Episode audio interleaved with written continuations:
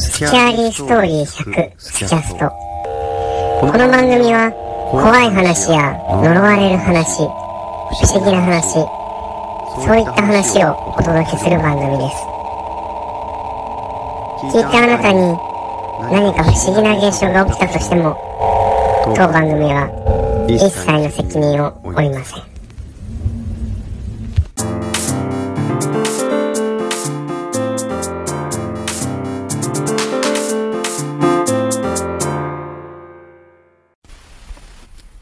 気をつけて。俺の住んでいるアパートは、築10年で、まだ新しく建物も綺麗で、ペットも住める物件なので、両隣の部屋からは犬の鳴き声が時々聞こえてくる。しかし俺の部屋は、10年の間に何人もの人が住んではすぐに引っ越していくという、ある意味、曰く付きの部屋。不動産屋の担当者も、言わなくても結果は同じだと言わんばかりに、苦笑でその話をしてきた。そして俺も、その原因をすぐに知ることになる。近所には家が多く、窓を開けていると子供の声がよく聞こえてくるのだが、両隣には子供は住んでおらず、外に人がいないはずなのに、子供の声が急に聞こえてきたり、壁の中から聞こえたような気がしたり、と、なんだか違和感を感じ始めた。そんな奇妙な現象が日に日に多くなり、友人に相談すると、森塩をしてみたら？と勧められた。ネットで調べると、簡単な森塩の配置のやり方や、払い清めの力のあるおみ塩の入手方法などがわかり、数日後に調べた通り森塩をしてみた。しかし反対に、毎日謎の声が聞こえるようになってしまった。ずっと相談していた友人に霊媒師を探してもらい、お祓いをしてもらうことになった。そして当日、霊媒師に部屋へ上がってもらうと、なるほどね、という表情を浮かべた。詳しい話などを聞かれると思った瞬間、置いていた森地をバンバンバンとひっくり返し始めた。俺が呆然としていたら、霊媒師が、これで大丈夫です。その後の話で、森塩とは霊的なものを防ぐ力もあるが、閉じ込める力もあると教わり、俺の部屋が霊道、つまり霊の通り道だと言われ、運悪く森塩によって霊を閉じ込めてしまったという。今まで聞こえていた声は、あらゆる霊のものであり、閉じ込めたことにより、毎日声を聞くようになってしまったそうだ。気にせず、何もしなければ害はないということで、高額な報酬を支払い、その日は終わった。俺は今もこの部屋に住んでいて、謎の体調不良で寝込んでいる。テレビにはニュースが映っており、画面には、霊媒師を装った詐欺師が逮捕という文字が映っている。これは私が仕事終わりに体験したある夜のお話。ため息をつきながら腕時計を見ると、時刻は夜の10時。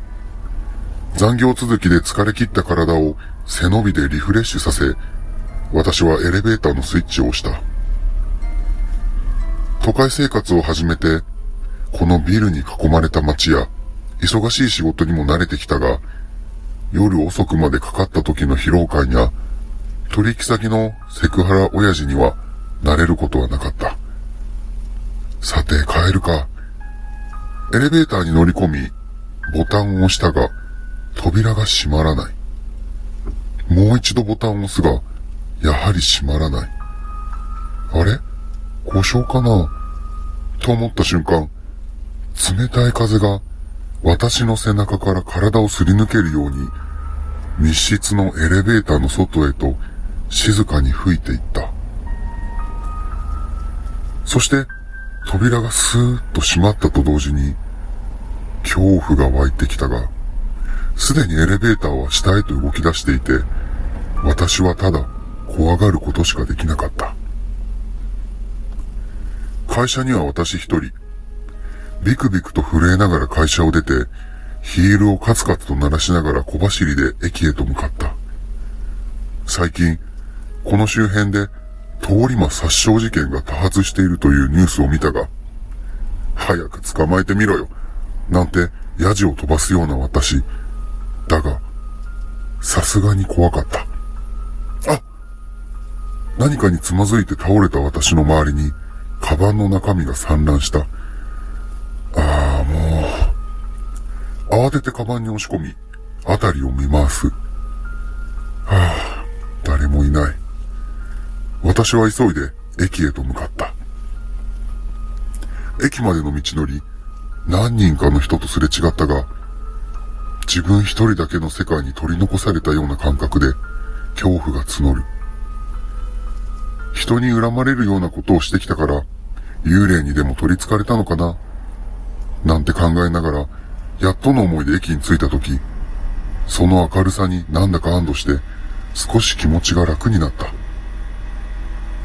ホームに上がると、ちらほら人が電車を待っている。電車の明かりが遠くから見えてきて、安心したせいか、仕事の疲れがどっと体に取り付いてきた。そして、電車に乗り込むと、中には人が一人だけ座っていた。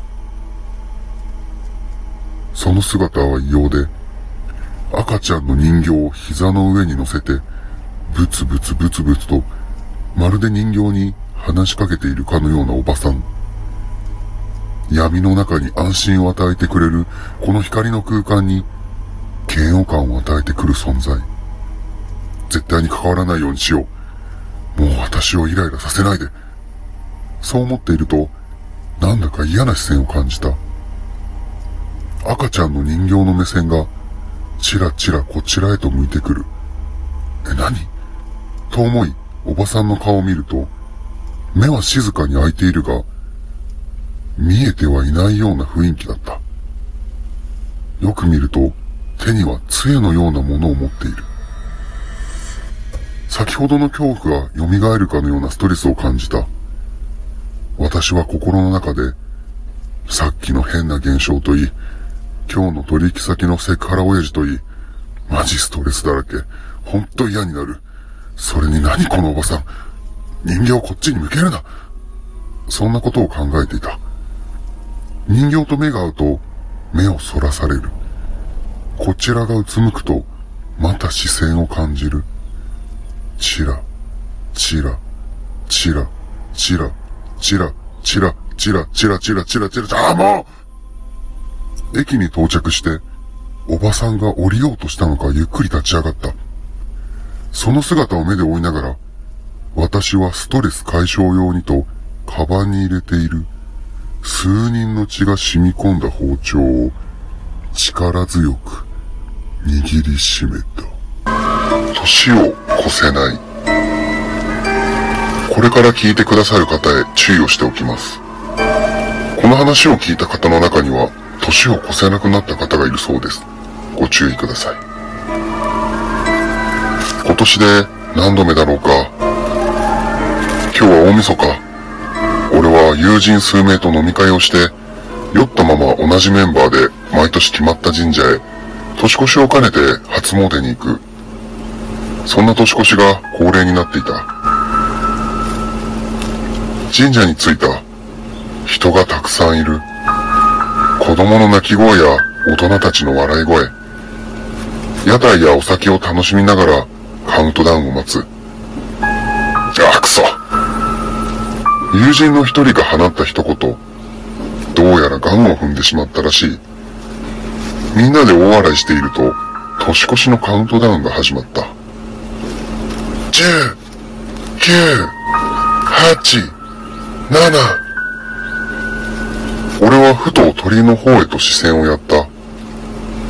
すると鳥居の影から、なんだか違和感のある影が見えた。6、5、4。その時は別に何も思わなかったが、3、2、1。今年で何度目だろうか。毎年恒例、友人たちと酔っ払って、年越しを兼ねた初詣に来ている。さっき友人がなんだか騒いでいたが、そんなことですら楽しく感じるイベントだ。そして、カウントダウンが始まった。10、9、8、7。ふと鳥居の方へと視線をやったとき、鳥居の前あたりの人混みの中に、なんだか違和感のある黒い影が見えた。6、その時は別に何も思わなかったが、3、2、1。今年で何度目だろうか。今日は大晦日。俺は友人数名と飲み会をして、酔ったまま同じメンバーで、毎年決まった神社へ年越しを兼ねて初詣に行く。そんな年越しが恒例になっていた。ああ、くそ。友人の一人が放った一言、どうやらガムを踏んでしまったらしい。みんなで大笑いしながら、年越しのカウントダウンが始まった。10、9、8、7。俺はふと鳥の方へと視線をやった。するとすぐ後ろの人混みの中に違和感のある黒い影が見えた。去年も同じようなことがなかったか？いや、待て。これ、二度目や三度目じゃないぞ俺は思い出した。大晦日の今日、同じ日を何度も何度も繰り返している。パニックになった俺の耳にカウントダウンが響く。3、2、1。俺は気づいてしまった。一つだけ違うこと。鳥居の影から見えていた黒い影が、少しずつ、こっちに近づいている。今年で何度目だろうか大晦日。年越しのカウントダウンが始まった。ふと振り向くと、異様な姿をした影が目の前にいる。そして、顔のようなものが見えたとき、そいつは、にやりと、微笑んだ。今回のお話は、僕がもうつい先日体験した不思議な話を聞いていただきたいと思います。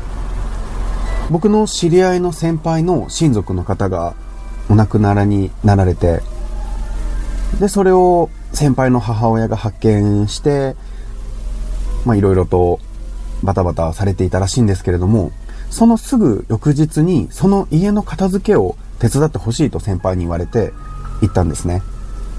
まあ、家は一つの建物があって、コーポみたいな。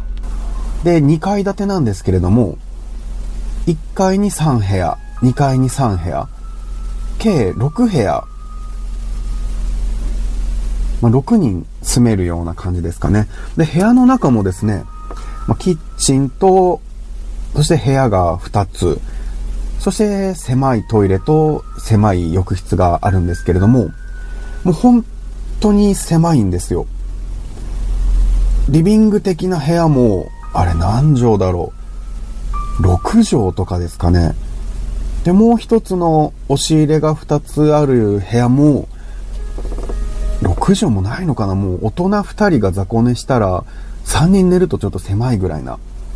そして、その部屋同士も壁で塞がれているのではなく、横開きのあの、透明ではない、向こう側がはっきりとは見えないガラスの横開きの扉で仕切ってあって、そしてだいぶご年配の男性の方が住んでいたということで、まあ散らかってもいましたし、その引き戸もガラスが割れていて、そしてキッチンは洗濯機が2つ、まあ、浴室は、まあ、の脱衣所とかもないので、仕方なくやむを得ずそこに置いていたのだろうと思うんですけれども、で、だいぶもう築何十年だろうなっていう古い感じの、おそらくまあアパートと呼んだらいいんですかね。他の部屋も、透明ではないガラス越しに、こう、布団が見えていたり、物が乱雑していそうな感じの雰囲気はしているんですけれども、他の部屋も人が住んでいるのかどうかすらわからないような。そして玄関は昔ながらの台所の勝手口のドア、アルミとガラスで作られているドアなんですけれども、これも玄関と言っていいのかわからないような入り口になっていまして。で、まあ、つい前日に人が亡くなった部屋の片付けに行ったんですね。で、初めは先輩と一緒に行って、まあ、ある程度片付けたんですよ。で、先輩も、うわ、くっせえな、しょんべんくっせえな、うえ、なんでこれ汚ねえ。で、すごい暴言を吐きながら片付けをしていたんですけれども、で、まあ、今日はこの辺にしておこうかってなって、そしてまた翌日に片付けに行ったんですけれども、先輩から連絡があって、ちょっと遅れるから先に行って片付けてて、鍵は開いてるからって言われたんですよ。そして場所はなんとなく覚えていたので、その建物に行って、で、勝手口みたいな玄関のすぐ目の前に車を止めようと思って、建物にこう見えてきて、建物に近づいていく、車を止める直前ですね。その勝手口のような玄関のドアが開いていたんですよ。開いていて、まあ風も多少吹いていたんで、ドアが風で揺れてるのかな？って思いながら、見ながら近づいていったんですけれども、ドアがこう、風で、ゆらゆらゆらゆら動いてるんですよ。そして僕の車が近づいた途端に、バタンってドアが閉まって、でも完全に閉まると、誰かが故意にドアノブを回して開けない限り、風なんかでは開かないんですね、ドアが。完全にもうガチャって閉まっているんで。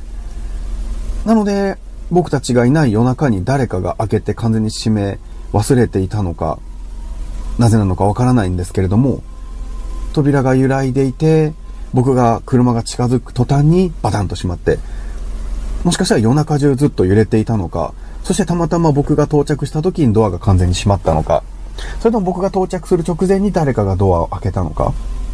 まあ、着いた時は気にせずに、まあ、車を止めて降りて、あ、もしかしたら先輩の家族か親族の方が来られて片付けをしているのかななんて思って、ゆっくりドアを開けたんですよ。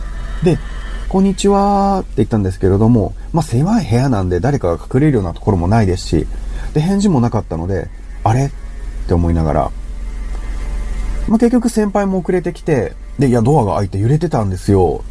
って話をして、いや、でも誰も言ってないんだけどな昨日もちゃんと閉めたしななんだろうねって笑いながら話は終わっちゃったんです。